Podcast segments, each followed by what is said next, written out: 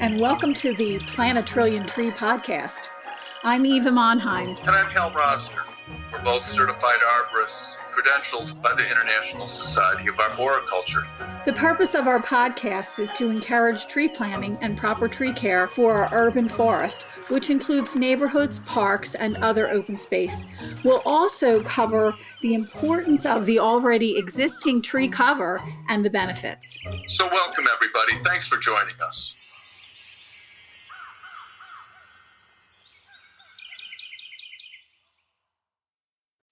We are proud to announce that the Trillion Trees podcast has received a Silver Medal Award for a podcast series through Garden Communicators International.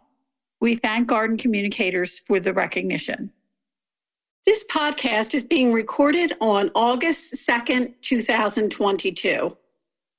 Michael Dunn is an innovative urban forest manager and consulting arborist with a passion for progressive problem solving of environmental issues and a vision for a sustainable future in the designed urban environment. He is eager to collaborate with community and borough planners and stakeholders to manage and optimize the urban forest infrastructure as a shared and valuable asset. Michael is able to quantify and incorporate the current and future tree canopy into long term strategic decision making he is an experienced leader poised to drive positive and productive community outreach. Welcome to the Plant a Trillion Trees podcast, Michael. We're delighted that we could have you back on our show to talk about trees, everything trees. Thanks for having me, guys. We had a very animated discussion a couple weeks ago, Michael. I don't even remember what we were talking about, other than I felt like all the boxes were being checked in terms of you being an extremely progressive arborist, kind of seeing the big picture. My first question to you is a little on the long side, but you won't mind because I'm also going to read the core values of your company, Brandywine Urban Forest Consulting. You state on the website trees are vital infrastructure for the built environment. In fact, they're the only urban infrastructure that improves in value and service as it ages the incorporation of green slash blue infrastructure into the built environment is critical to our success as a society. And then finally, trees are a key component of the effort to curb climate change. You call yourself an arborist? There isn't a single mention here of pruning. yeah. so, could you walk us through this a little bit and share any additional thoughts, particularly in regard to the services that you provide? Well, that all was kind of after years of uh, stewing about things. So I do think there's a growing separation of um, urban forestry versus the you know active arboriculture as far as the practice. So the practice of arboriculture is so important, and the percentage of people doing it, you know, just doing it the right way are pretty minimal. But urban forestry itself encompasses so much more than just the practice of arboriculture. It's only one element of urban forestry. So as I've kind of progressed through this in my career, I've really found that we have to integrate, you know, a planning infrastructure. So I really got interested in geodesign, urban planning, all the way back from Ian McHarg, um, how he looked at bigger picture issues, to uh, Steiner from UPenn, to Steinowitz from Harvard, and how they look at these processes and bigger picture and tried to incorporate that into our practice of green infrastructure and urban forest management. So Steinowitz has a pretty robust geodesign methodology that's 14 parts. I always like to simplify things. I think you need a grand statement and then you need a really simple approach that even um, an arborist like myself can understand. So, and we we broke that down to assess, analyze, and act. So our practice is built into those three elements most of the time we're doing assessments and analyzing and unfortunately we don't get to act as much as we would like to but the action side is the hardest to facilitate a lot of people have these assessments they have the reports and then they just sit on someone's desk we can't force them to spend the money but we will spend the money when it comes time to do the right thing so you know we are a consulting practice but we also do some action items We uh, provide expert witness. We do uh, tree appraisals for tree loss. And we manage entire urban forests, including West Chester, Phoenixville, and we act as uh, expert witnesses for townships and municipalities. And we get involved with green infrastructure management for um, homeowner associations. We do green master plans. Most of what we do is, is not very hands on, but over the last few years, we've really gotten more interested in uh, tree preservation during construction. We spend oodles of time writing specifications and then we hand it off to somebody else. And it's always, not always, but oftentimes it was an afterthought. So if nobody's going to do it right, we said, why don't we just do it ourselves? Because nobody's going to care as much as we do. So that's something we've uh, gotten interested in and we've been doing quite frequently. And then as we've kind of progressed into the field operations, we've also gotten into uh, kind of ecological uh, restoration projects where a lot of planning goes into these things and then the outcomes aren't always as desired. So sometimes with somebody that has a real academic background, they they have this well thought out process, but the reality of how things are funded, I think we need to incorporate some of the thought into the actual doing. So we've kind of expedited some of the ecological restoration projects out there in areas that are usually ignored. So people's backyards, riparian buffers that might only exist on one or two small properties uh, that's below municipal scale. And so it's kind of a good niche for us.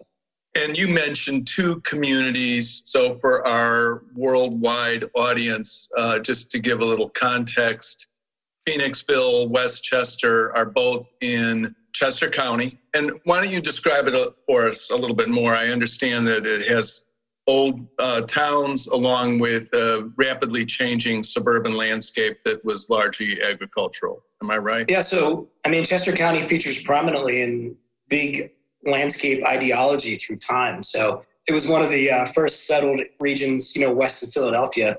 West Chester um, is about 30 miles west of the city and is the county seat of Chester County.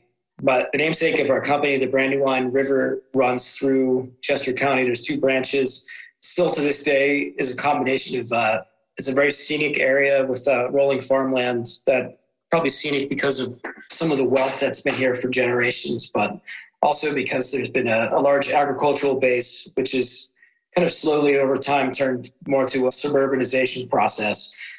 But when we look at some of the landforms, Chester County, interestingly enough, was the epicenter of cotton production in the 1800s. So, six of the largest mills that produced cotton from the South prior to the Civil War were in Chester County along the Brandywine rivers that actually altered forever the course of these streams and rivers, um, kind of created an excess of sediment flow that has contributed to uh, some of our current flooding issues.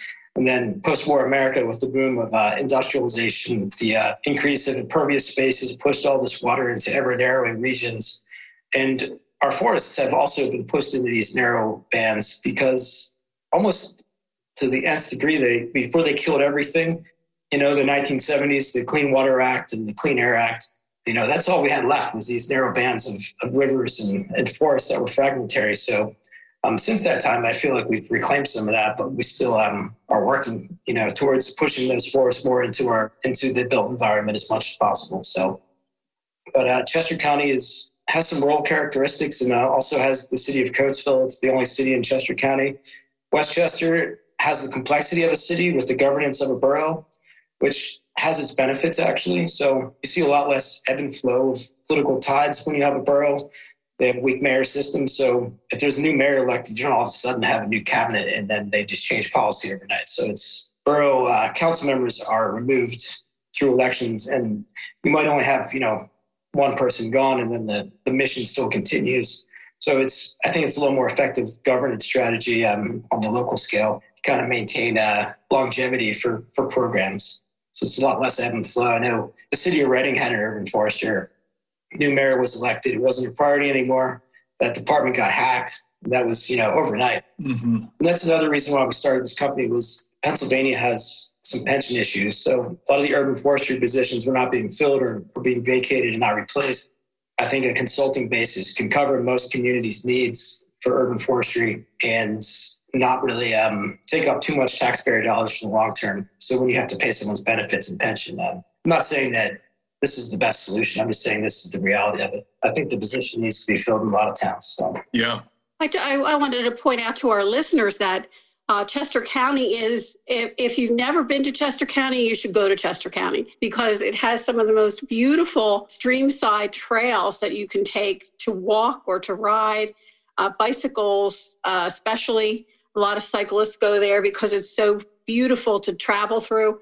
But we also have um, Longwood Gardens there, which is a is an epicenter, and I, I know I work there, but it's a critical place for the population to see gardens uh, and greenhouses and maybe a garden that they had never seen before. And those kind of things really make a community not only viable, but effervescent. I think the work that you're doing in Chester County in particular has really helped to broaden what people were not aware of before, like tree preservation, like the idea of the construction zones around trees because most trees get killed during construction if you don't have a safe zone around it. And I think that the work that you're doing there is just incredible. And to be able to be entrenched within a community and to actually help guide them to make the right decisions about their trees is paramount as we move forward as as you said earlier that trees increase in value so it's it's a value that increases over time and most people don't ever think of it that way we find most of the communities have some sort of standard, but um, it's usually based on some other precedent. And most communities will have a replacement stocking for development. So the idea was to prohibit development based on the cost to replace tree loss. Unfortunately, in Pennsylvania, like most of the US, landowner rights are paramount in the Constitution. Land ownership rights have been part of the Age of Enlightenment and are ingrained in the Constitution. So you only have so much control over a situation during the development phase, but during the development phase, you have the most control you will ever have on private property. So I found that a lot of these replacement stocking schedules are say like you remove a 30 inch tree, you have to replace with three three inch trees, which is some arbitrary number, but the ecological benefit of a 30 inch tree compared to three three inch trees is about probably four to 5,000% higher. So we're looking at new models now what if we actually make them replace pound for pound the ecological loss, which we can now quantify using uh, i-Tree and other data sets? And um, it, that actually might preclude people from irresponsible development for once. Uh, it might make them at least have to replace that loss. And you're not going to be able to replant a number of trees to accommodate that loss. But on a bigger picture, from an environmental perspective, you might have to put that money into a fund that would fund green blue infrastructure development, or you might have to, you know, you know, we don't need giant parking lots of impervious. We could, you know, dedicate additional funding to turning parking lots into pervious space that have pervious pores. Or there's all these gravel bed installations now. They're fantastic for handling stormwater precedents, like who's done what, and you can kind of push the law forward step by step with that, following current precedent. And we have a unique community in West Chester. We have a university ingrained in in the town, and we've created what we call the living laboratory now so we have students engaged in these projects. We're actually giving them RFPs to respond to, and they're creating reports based on data they collect in the field. And you know what? We're asking our public leaders, like, we should be at the vanguard. Why aren't we at the vanguard? Who cares what somebody else is doing? So it's been a, um, an interesting concept. And so these models of replacement based on ecological value, I think, are going to be more prevalent in the future. And California is pretty much setting the trend. Um, so carbon offset taxing through forest protection is applying economic value to uh, ecological value. It's not very romantic. And during Arbor Day this year, I had a little bit of a tiff with one of the uh, guys on the Shade Tree Commission. He likes the idea of the traditional Arbor Day of um, reciting poetry about trees, and I think we need to uh, somewhat demystify the impacts of trees on our on our life, and we need hard baseball card stats that are science driven that really show there's no mysticism to this. This is this is hard fact. This is what's contributing and what this means to our uh, our bottom line. So we put dollars and cents on something. It I don't think it uh, really endears certain people, but the people that need to hear that, I think it might. So. Well, you know, it all started to change in the 1980s with Ulrich and his report about the tree being outside the hospital window, making the person leave earlier because they had the perception of better health because that tree was outside the window. As soon as you had that, that you could actually put a figure on two days or a day, what's the cost of a hospital stay, and if you can reduce it by a day or two, then all of a sudden you started calculating. And and you're right. It's it's if you can calculate something and put it into monetary terms, you go much further in our governments and in, in our private sector because people realize that there's something there that's of value. The psychological impact of trees, I mean, that was, like you had said, in the 80s really came to prevalence. But since that time, I mean, the combination of psychological and economic impacts combined. There was a study done on market districts, and market districts that had tree lined streets, people tend to linger longer. And because they linger longer, they spend more money. They're not miserable by the end of the day, so maybe they go out to dinner at the end of that day. So it's it all ties in. So yeah, and that made a big effect on our Main Street Manager program back in the 90s. I, mm-hmm. I, remember that because I was I was part of that whole thing, and yeah, um, you know, lining the streets with trees when you had a mile long corridor with no trees at all, and then you start putting trees. All of a sudden, people want to have businesses there because it looks good, because it feels good, because it's shady, because there's a place to walk, and like you say, linger longer. Mm-hmm. People are going to linger longer when there's a shady spot. Yeah, and the, the communities that have invested in street trees you can tell the difference. I'm not going to name any names, but there are some communities in Chester County that have no protection of trees in the right of way. And they leave it up to individuals to deal with that, individual owners. And because of that, they have no trees in the right of way at all because there's no protection. So there's always a constant thing. Well, if, if no one's going to enforce this standard, then what's the point of having it? But if you don't have ordinance in place, then it'll never be enforced. It's kind of a catch 22, but I think you need strong enforcement, but also getting the ordinance in place, even if there's no enforcement, is still a step in the right direction. So we started the show, uh, Michael, and re- reviewed your firm's core values. Blue infrastructure. Can you talk a little bit about what you're doing with some of your work with stormwater management? I am learning on the fly, and I should be further along as an arborist, but talk about what your firm has done with stormwater management. It's it's impressive that you have been able to incorporate that into your mission.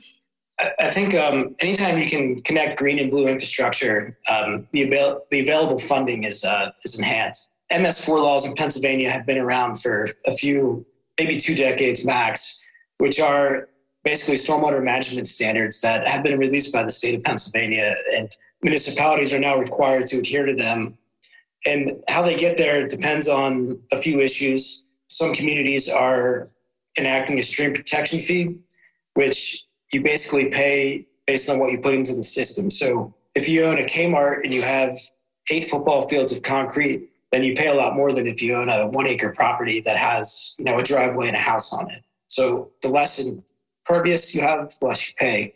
And that money has to be allocated to stormwater infrastructure, which includes trees. So trees are the living component, vegetation is the living component of stormwater management. And the impact on stormwater is honestly, we barely know anything right now. We know what the roots are doing, but one thing that we haven't really been able to research in this region is the intercept ratio. That is the amount of water that goes into the canopy during a rain event that never actually hits the ground at all because the sun comes out then it evaporates. So areas of the world like Australia where you have monsoonal events, they can study that a lot, you know, closer. But here where we don't know what's happening day to day, they might say it's going to be completely sunny and then all of a sudden we have a storm, or we might have a storm that never materializes. It's, it's a little harder to study that. But trees are part of the urban forest, but also, you know, our riparian zones that are in urban environments, so streams um, and the stormwater infrastructure pretty much for the last 50 years has been designed to get water to the streams as fast as possible.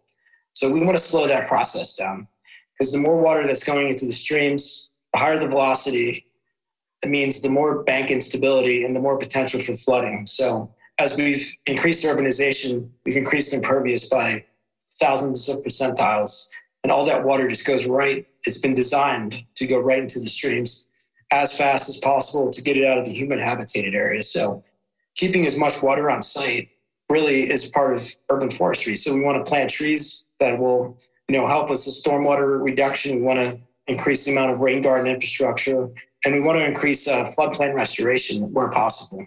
A lot of these streams historically would have a 100 yard wide floodplain. So there wasn't really a channel, it's just a, a wetland that had a channel that would meander through time.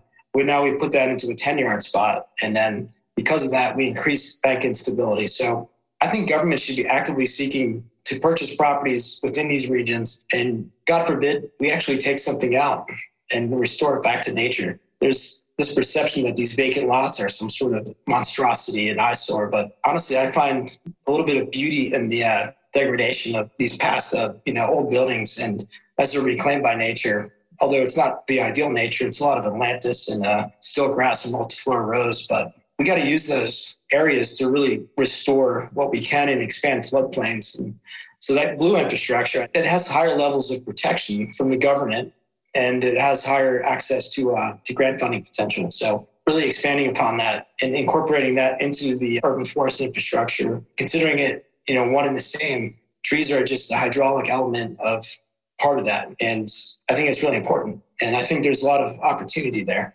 some of the stream protection fee money can be directly attributed to planting trees. PHS has a grant that we've been utilizing in West Chester that provides $10,000 a year for tree planting in lower socioeconomic regions that are flood prone. So that's a lot of trees for a small community. Yeah, and for my arborist brothers and sisters listening in, I think one takeaway I get, and I am, you know, a career arborist, kind of late life transitioning to more of the big picture urban forestry but simple message if you're taking the tree down, if you're grinding the stump, your job is not done until there's a little bit of canopy restoration.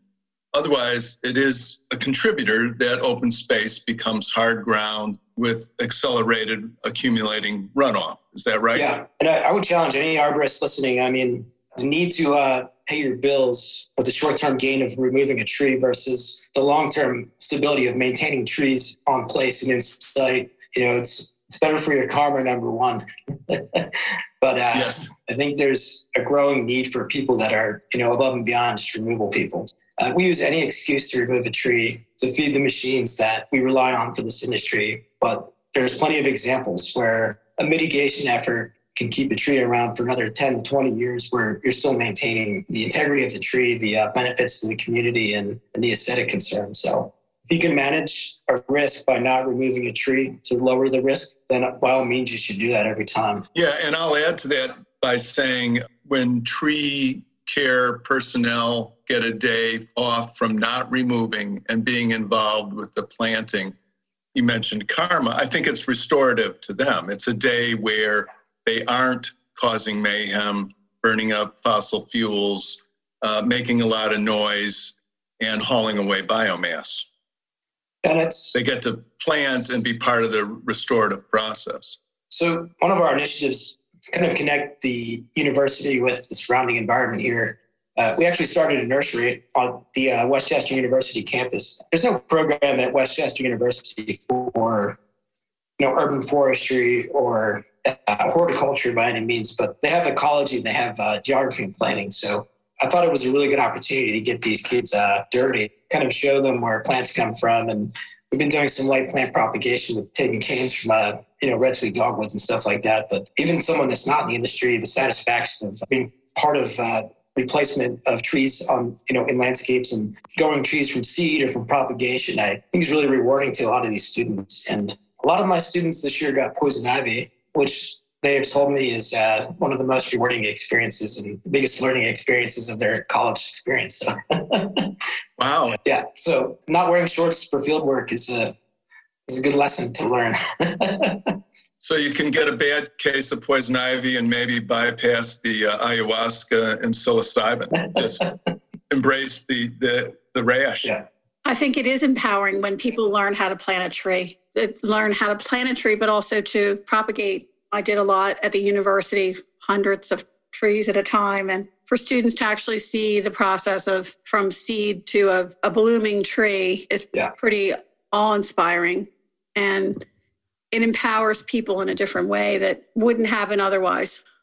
When I first took over in West Chester, I was really concerned with having all of our trees planted by professionals, being that I see a lot of mistakes. But I don't think anybody should ever fault somebody for trying. So kind of softened our stance. We have a lot more volunteer planting. And if we catch somebody planting a tree in their right of way, you know, it might not be the ideal tree for this scenario, but I can't like get mad at them if they're trying. And um, we've really softened our stance on on that type of stuff. So some of the riparian buffers that we have uh, volunteer labor on, they actually might be completely destroyed by engineering processes to uh, lower the grade at some point. But just engaging people with the act of you know planting trees on the on the side of a river, I think is important, even if that project might not exist in ten years. So it might be temporary, but it's probably more beneficial to engage with the community than uh, than to always have the bigger picture in mind.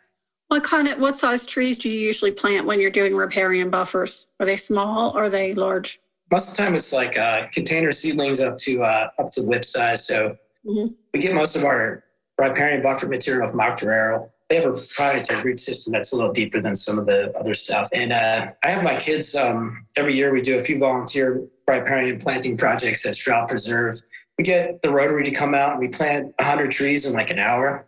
And some of those people, that's the only time all year they'll get dirty. And I think that has a big impact, especially on the kids to get out and and uh, my kids probably plant like half of those by themselves, honestly. So, but uh, they love it. So yeah, we right we used to do riparian work in our community, and we had some of the very first grants in given by the government, and we would have hundreds of people come out to plant, and yeah.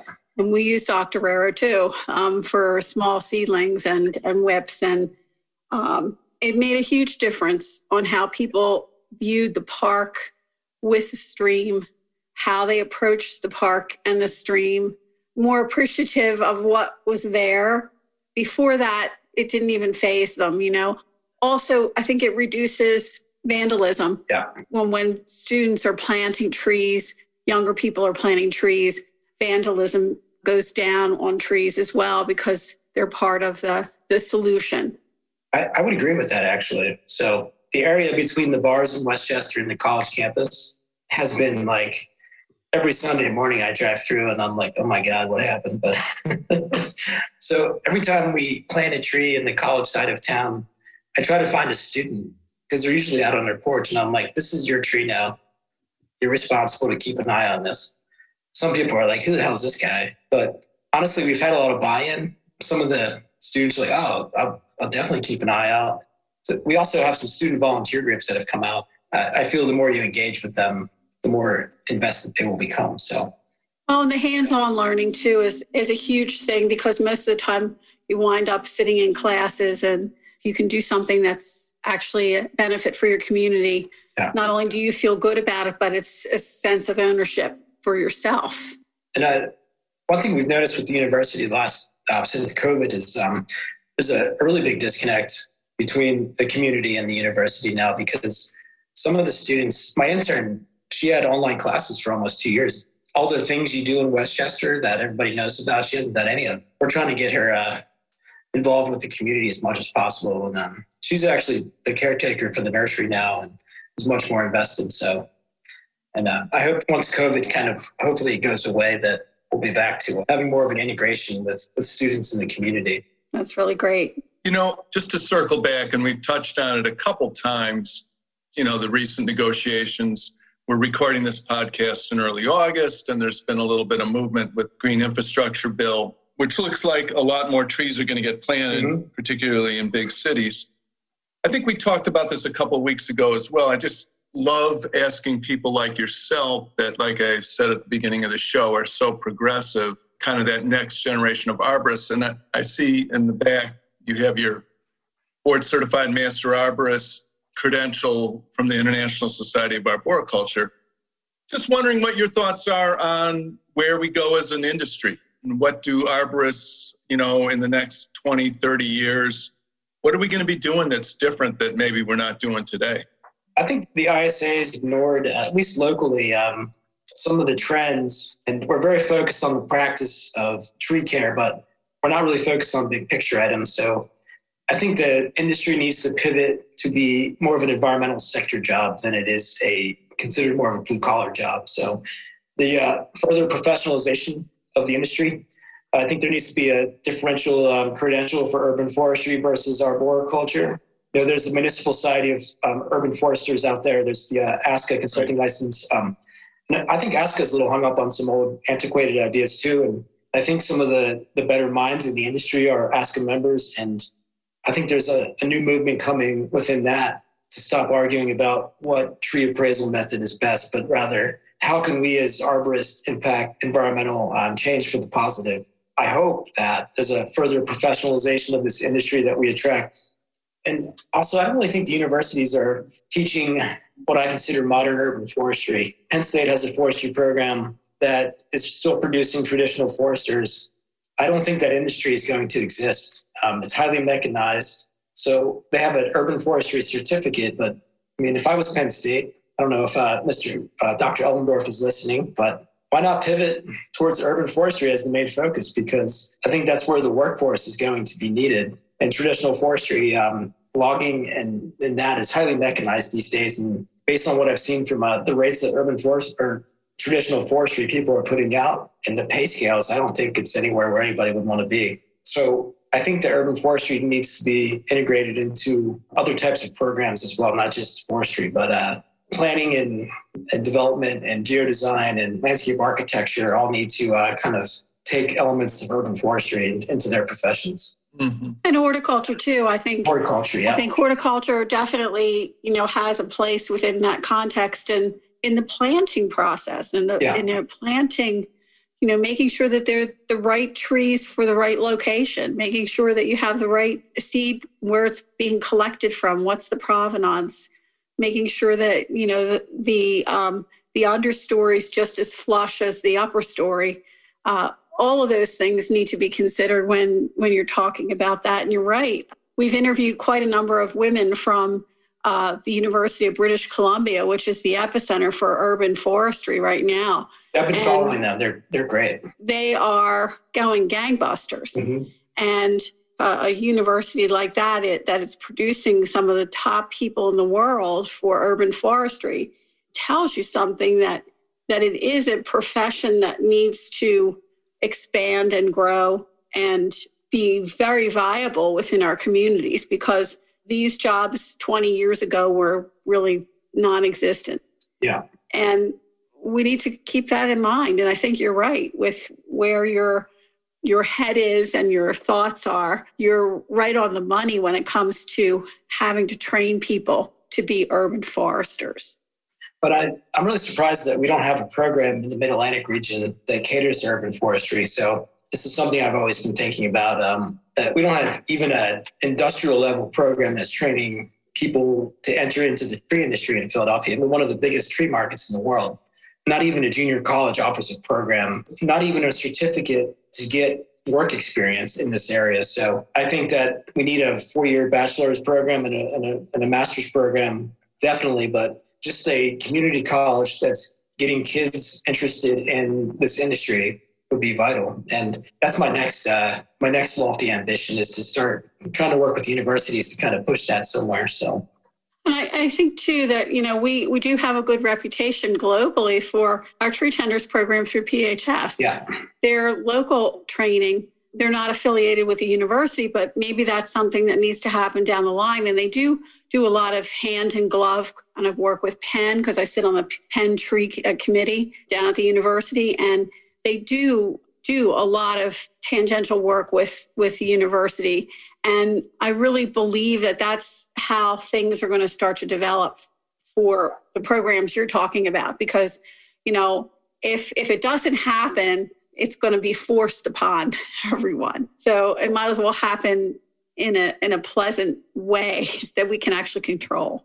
You know to your point eva you mentioned horticulture and it's going to be interesting the supply side of the tree planting equation because Michael alluded to the local Chester County nursery, Octoraro. They've been around a long time. They develop a great product, you know, owner operator.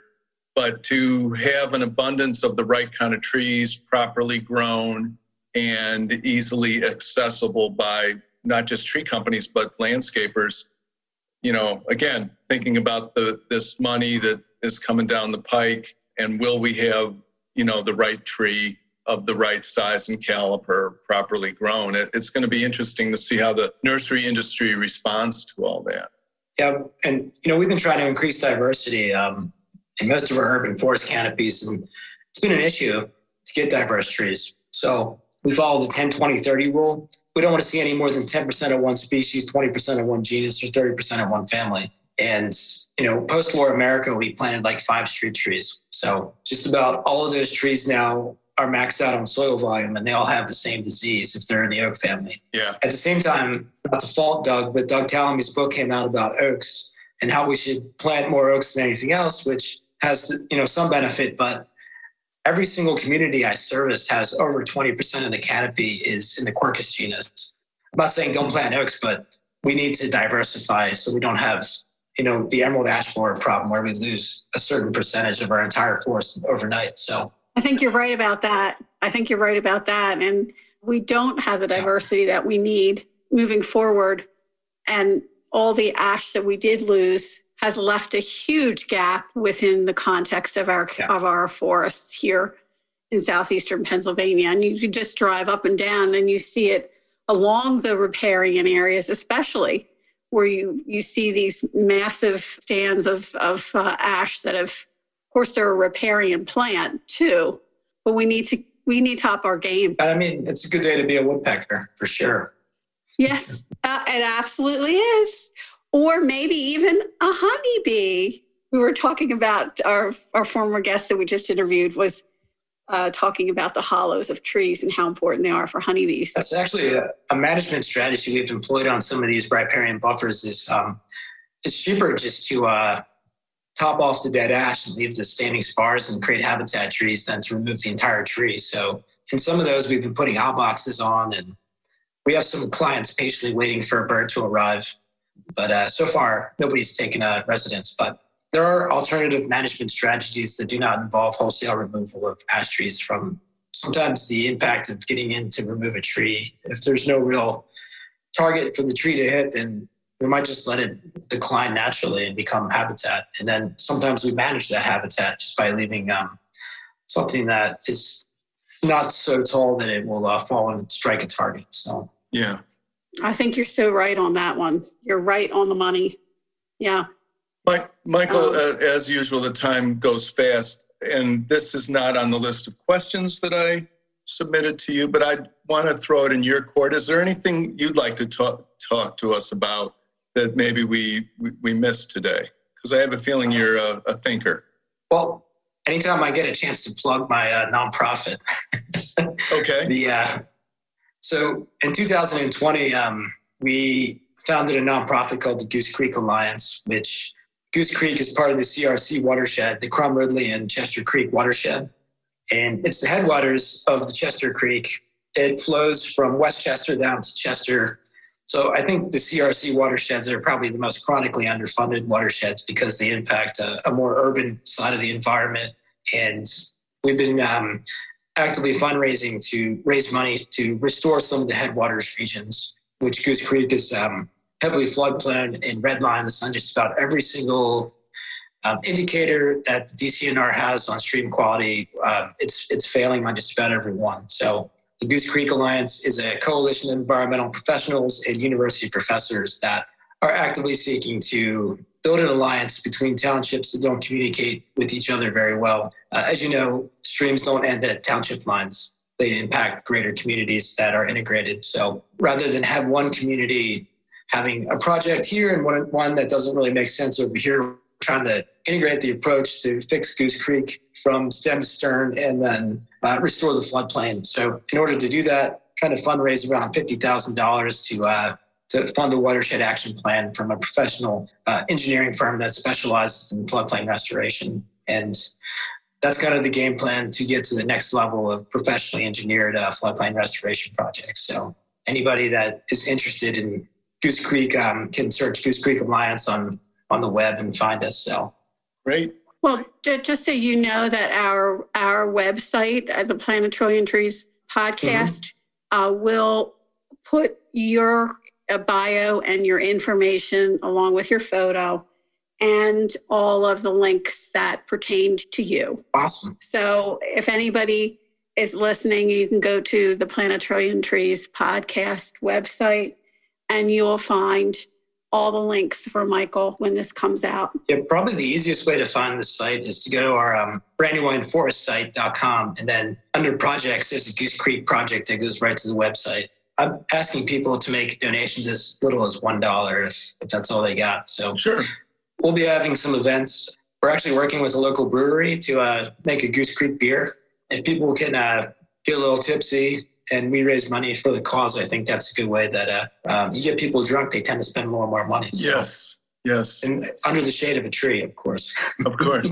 Hey, I, I have to ask. So Goose Creek empties out uh, at the low end of the county. Then I'm a little fuzzy with my geography. Does that impact the town of Chester? Uh, yes. So Goose Creek flows into Chester Creek at the Delaware County, Chester County border, or somewhere around there. And then uh, it flows past Wawa, Pennsylvania. So we're trying to connect to Wawa. I know they do a lot of nonprofit type work and get them involved with this as well. And then uh, eventually it ends up in Chester. So Is that on the Delaware River Basin or is that in the Chesapeake Bay? Delaware. Delaware. So okay. that's one of our problems, actually. So if it was in the Chesapeake Bay, we would have $3 million by Friday. Right. because the Chesapeake Bay Alliance. So, in order to gather grant funding, you have to really get multiple avenues of funding in, in, in this part of the region. So, we have a socioeconomic issue in that it impacts the lower socioeconomic sides of West Chester, uh, historic Black communities, and then also Chester, which is uh, socioeconomically deprived. Um, and we have the environmental issue, we have the stormwater issue, we have this living laboratory with the university now. Uh, we had a five week intensive uh, rapid assessment class with the uh, ecology department at West Chester University that they did a really nice project. And so we'll be posting all the student projects as they come to completion on the Goose Creek website, and our fundraising efforts will be monitored there as well. So Are you connected with the Delaware Estuary? um, we're not. That's yeah. one organization to look into. Yeah, we've been closely working with CRC um, as our main focus because we are within their watershed. And we also don't want to step on their feet because they've been an existing organization. Their focus is more on kind of the public outreach side. Our focus is on really kind of uh, putting the microscope lens on a one problem at a time, um, and then coming up with an engineered solution that really uh, is big picture, um, multi-million dollar uh, projects that we're hoping to get grant funding for for um, pollution reduction credits that will generate revenue for the communities that they exist in. So That's wonderful. Hey, Michael, do you ever get to take a breath and think about what your favorite tree is? And could you share with us what that tree might be?